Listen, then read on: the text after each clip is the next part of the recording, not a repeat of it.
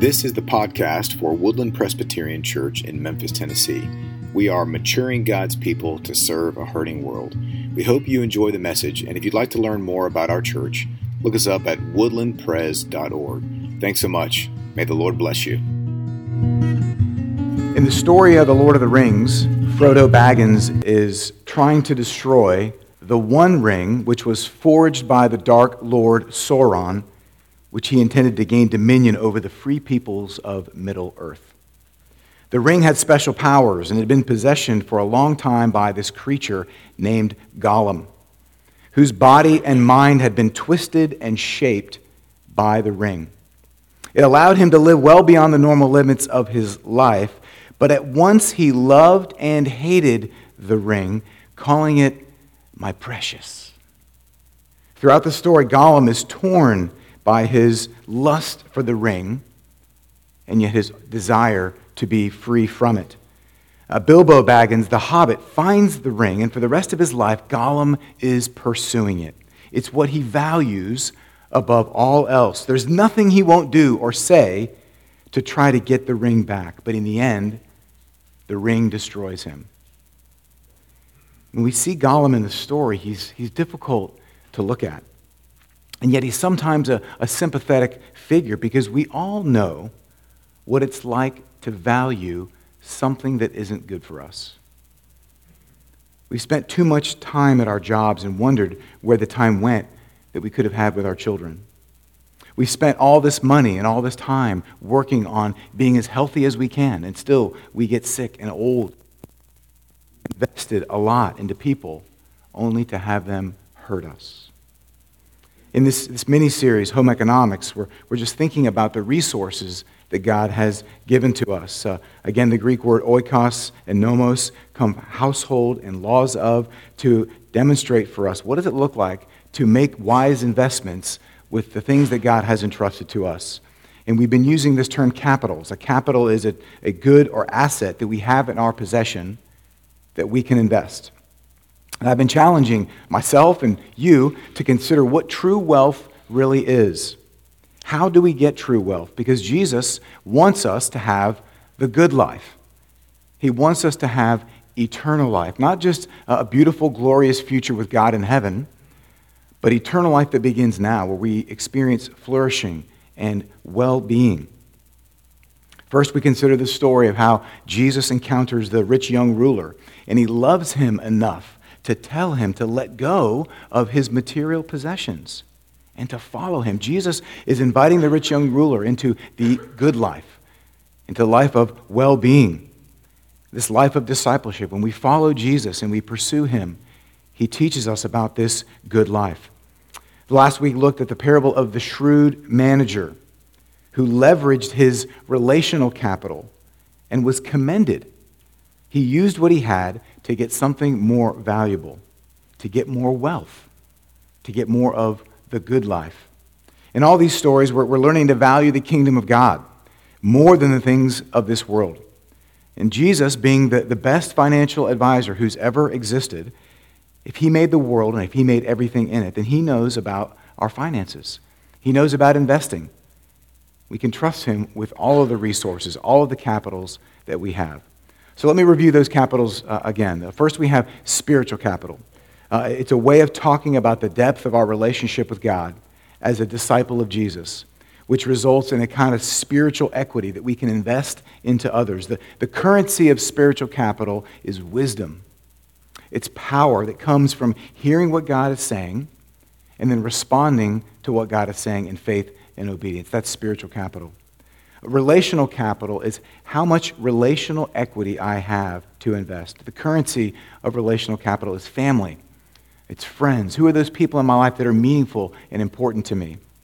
Physical capital is how much time and energy I have to invest. The currency of physical capital is hours and health. Intellectual capital is the, the creativity and ideas and knowledge that I have that I can leverage of faith and I can invest. And the currency are concepts and ideas, information, in the application of those ideas. And finally, financial capital is how much treasure I have to invest. The currency of financial capital is money, dollars and cents, pounds and pennies. And remember that in, in the, the kingdom, this is the order of value spiritual capital being first, and financial capital being least valuable. But in the world, sees it the other way, often seeing financial capital as the most, the most valuable. But part of learning how to live as Christ's disciple is to value what Jesus values and to make the appropriate kinds of investments. Uh, in this message, seek ye first the kingdom of God and his righteousness, and all these things will be added unto you, is part of the text. It's a verse that comes from uh, the Sermon on the Mount. In the sermon, Jesus is telling us what it means to, to live in the kingdom of God, in the, the reign of God. So, if we're going to seek the kingdom of God and his righteousness, we have to know what that means. A theologian named Anthony Hoekema describes, defines the kingdom of God in this way. He says it's the reign of God, dynamically active in human history through the person of Jesus Christ, the purpose of which is the redemption of God's people from sin and demonic powers. And it's the final establishment of the new heavens and the new earth. It means that the great drama of history of salvation has been inaugurated and that the new age has been ushered in. The kingdom must not be understood as merely a salvation of a certain individual or even as the reign of God in the hearts of his people. It means nothing less than the reign of God over the entire created universe. That's a big idea. It's more than just my salvation, which is an amazing thing, but it's the reign and rule of God over all that he has created. And that's what we're pursuing when we say, Seek ye first the kingdom of God. How can I find out and learn about how God is reigning and ruling over all of this whole world? Jesus is saying that we're to seek this. We're to try to find this, to value this, and to treasure God's, his reign, his redemption. And why? Why should we value this? Why should we pursue this concept or this idea that's revealed in the person of Jesus? Because God is just.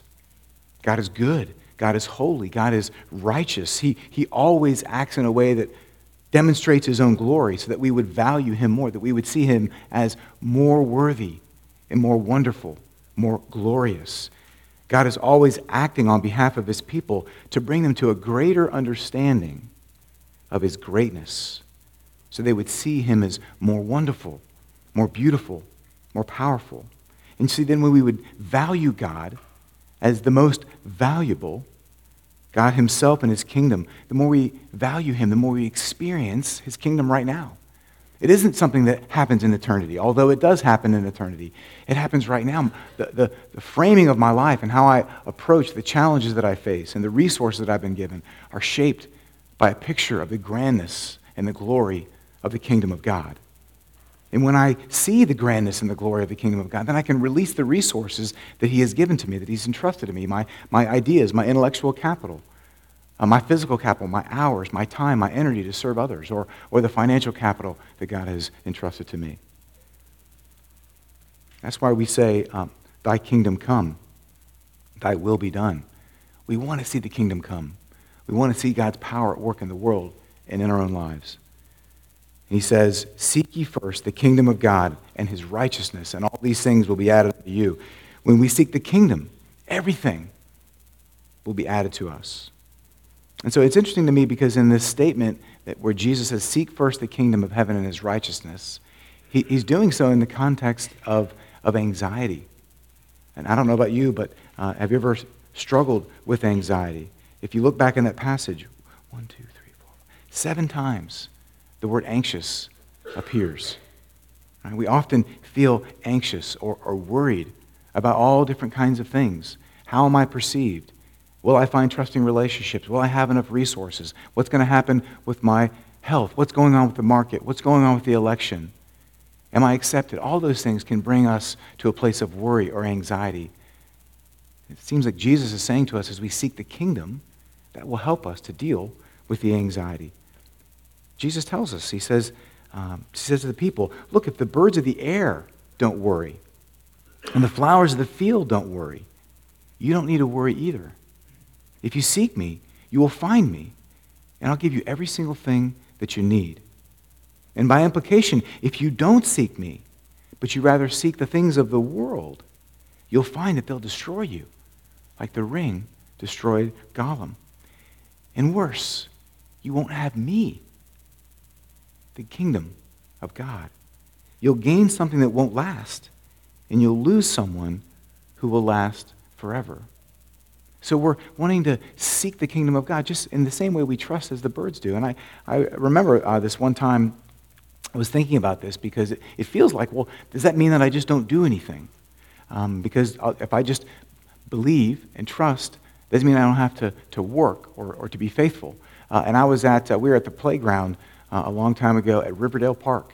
And near the playground, uh, there are these uh, poles with, with, with birdhouses on them.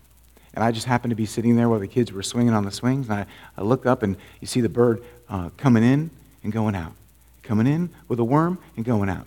And this bird was working like crazy to provide food for its, its, uh, its young. And I thought, well, this bird is working really hard. It's not worrying about it because it knows if it goes out to find something, it'll find it. There's no anxiety in the bird, but that doesn't mean that it's not working hard. And so there's, a, there's this strange balance between us striving and working diligently, faithfully at the task that God has given to us, but also entrusting the results to the Lord knowing that when we do the things that God has called us to do, when we walk in obedience to Him, that He's going to provide. It's a beautiful thing. So we're not striving and straining, we're working hard and being diligent about the task that God has given to us.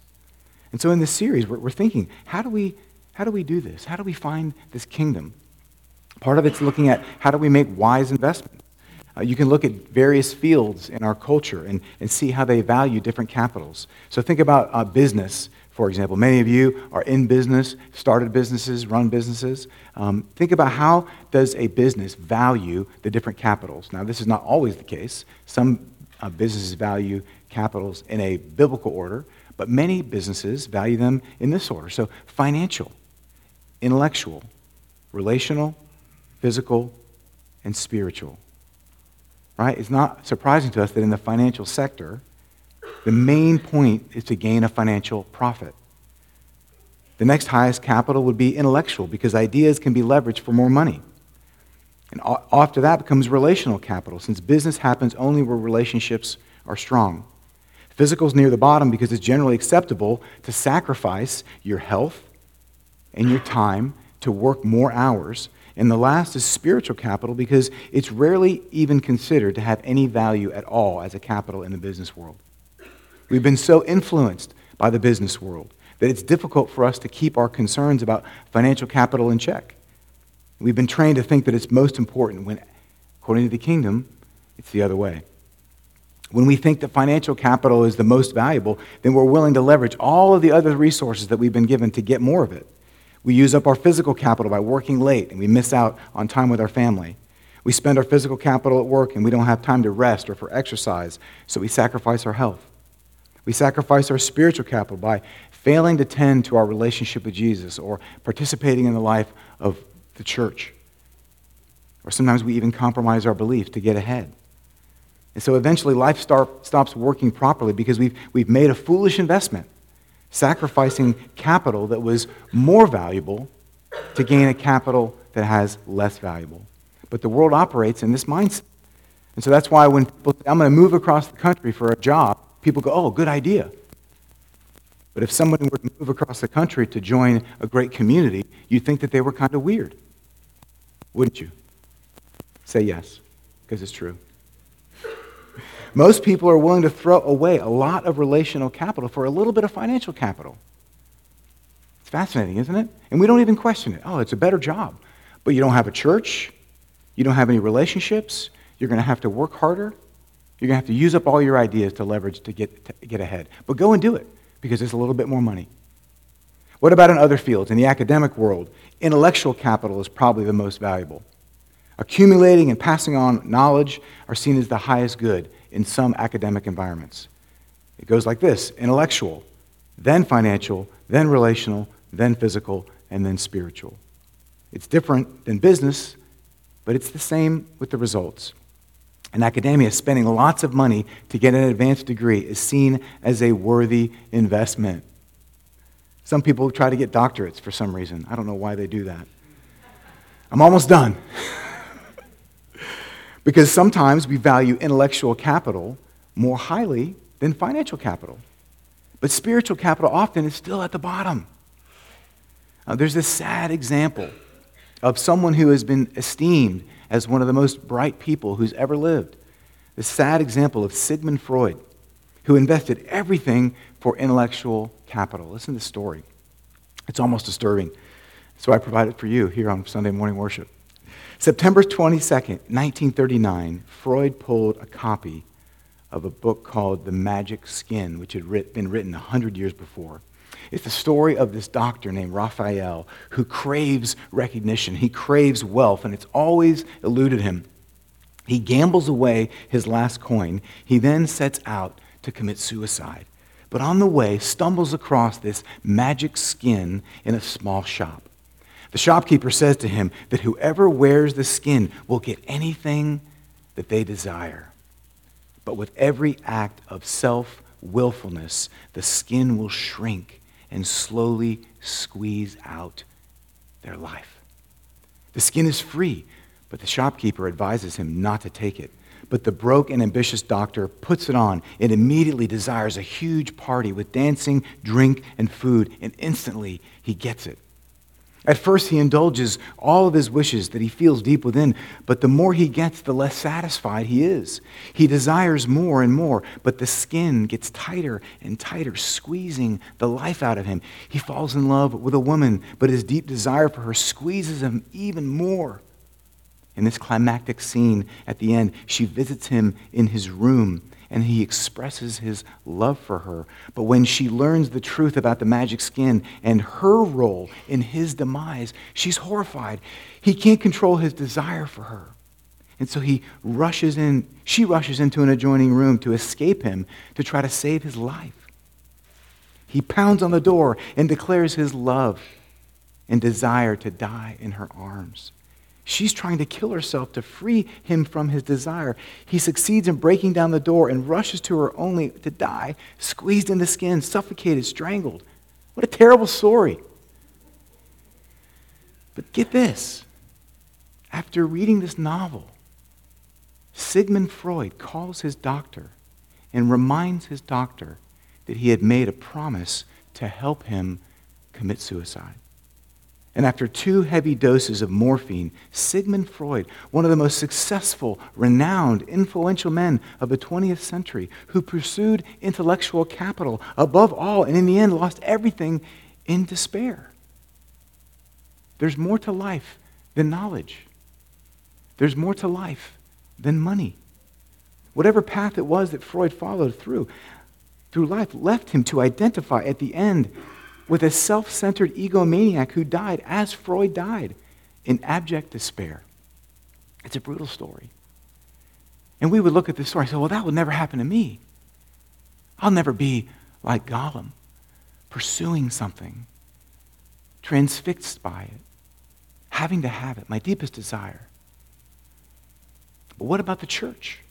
How does the church value the five capitals? Well, of course, the church values spiritual capital the most, right? Isn't that what we value? But what do we actually value as the church? What gets discussed the most at board meetings in the church? What are our measurements of success? What is assumed to be the highest good? What is the thing that we would leverage our spiritual capital for to get more of? For many churches, it's simply to have more people in the building. If we can have more people in the room and thereby the money that they give, then we're successful. Have you driven down the road and seen a large structure that looks beautiful and said, That's a big church? That's a great church. Look at all those bricks that someone put together in a beautiful way. That's a great church. And we have no idea what's going on spiritually inside the minds and hearts of the people. It's a wonderful thing to have more people in the room if they're following Jesus more faithfully. But having a room full of people who are simply caring about themselves doesn't make it a church. Are we valuing physical attendance the most? Are we valuing financial, uh, the tithes and offerings that people bring, and then have relational, and then have spiritual? Some traditions may value intellectual faith more than others, but what drives our church? My hope and prayer is that pursuing the kingdom of God, maturing you as a follower of Jesus to know that you are beloved by him, that you've been brought into a relationship with God, that you've entered into the kingdom, that you've been given dignity as a person who's been made in the image of God, rescued and redeemed from sin, to be restored and brought into God's family. And then called upon to grow in your faith, to, to see the kingdom everywhere you go, to be on mission with God and for God, to mature yourself as a follower of Christ, or to be matured and then serve a hurting world. Using your gifts and your abilities to care for the people who live next door to you, who work nearby, who are in our city, who struggle with brokenness and despair and hurt because you've been so empowered by Jesus. That's the mission of Woodland.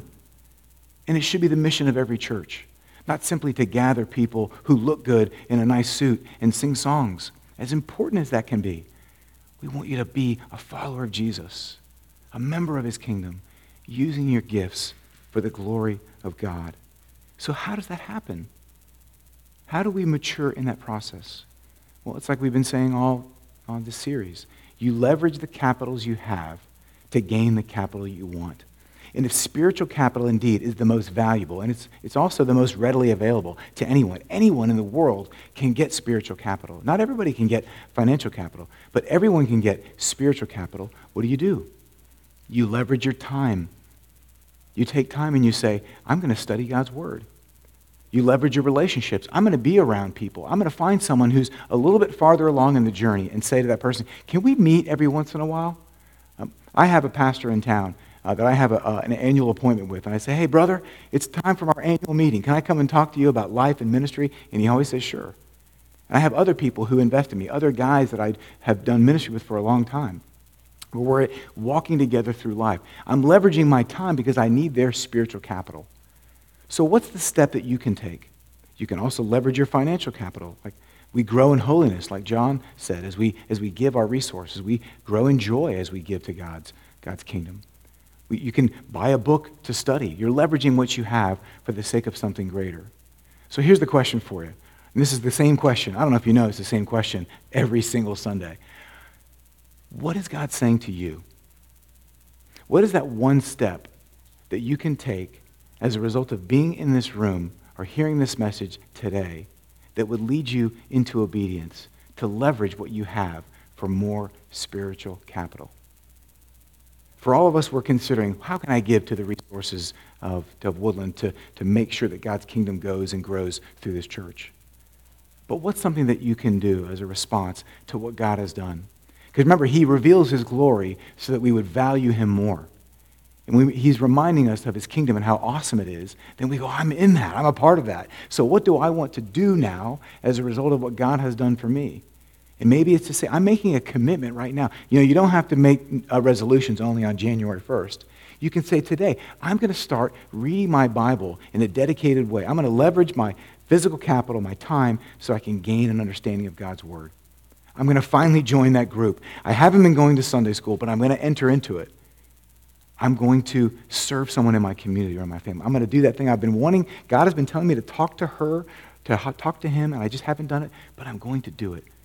What's that commitment?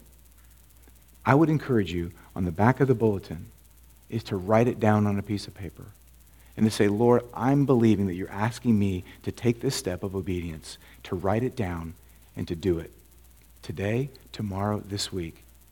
To say, Lord, I'm going to trust you to do what you're telling me to do. And here's the thing I don't know what that is. I'd love to hear about it. I'd love to hear about what he's telling you to do and when you did it, what happened. And I want to celebrate with you. Because God is speaking to us all the time through His Word. What is that step that you can take? What is that thing? And we're taking that step, what we're saying is we value the kingdom. We're seeking first His righteousness. We're seeking first the kingdom to glorify Him because He's glorified Himself in us. We invest what we have. I hope this is just a helpful tool of thinking through. You've been entrusted with all these things. Leverage what you have to gain a greater capital. You see, Jesus uh, tells us this in the Sermon on the Mount, right? He says the wise man was like the one who built his house upon the rock. He heard what God said, and he did it. The foolish man was the one who built his house on the sand. He heard what God said, but didn't do it. Notice that both times, both men hear what God said, And the wise man puts it into action. Will you be like the wise man? Will you be the wise person that says, Yes, Lord, I'm going to do this? It's risky, it's sacrificial, it's outside my comfort zone. I've never done this before, but I'm going to do it because I really feel like you're saying this to me. It's consistent with your word. Make sure that what God's telling you to do is consistent with his word. And you say, I'm going to do it. I'm going to trust him. Walk in obedience. What's the one thing? And I often say this if you've learned one thing today, then do one thing. Don't do a million things because you'll never do any of them. Just do one thing. What's the one thing that you can do? You see, in The Lord of the Rings, Gollum is destroyed because he values too highly the wrong thing. But you see, Frodo, he, he values the power of good to overcome evil. He values friendship. He values faithfulness. And guess what? He's victorious in the end. When we value our capitals in the right way, we experience that victory. We experience eternal life now. So, as a community, let's live into that. Let's pray. Thank you for listening to this message from Woodland Presbyterian Church, maturing God's people to serve a hurting world. Again, if you'd like to learn more about our congregation, please visit us at woodlandpres.org. Thank you very much, and God bless you today.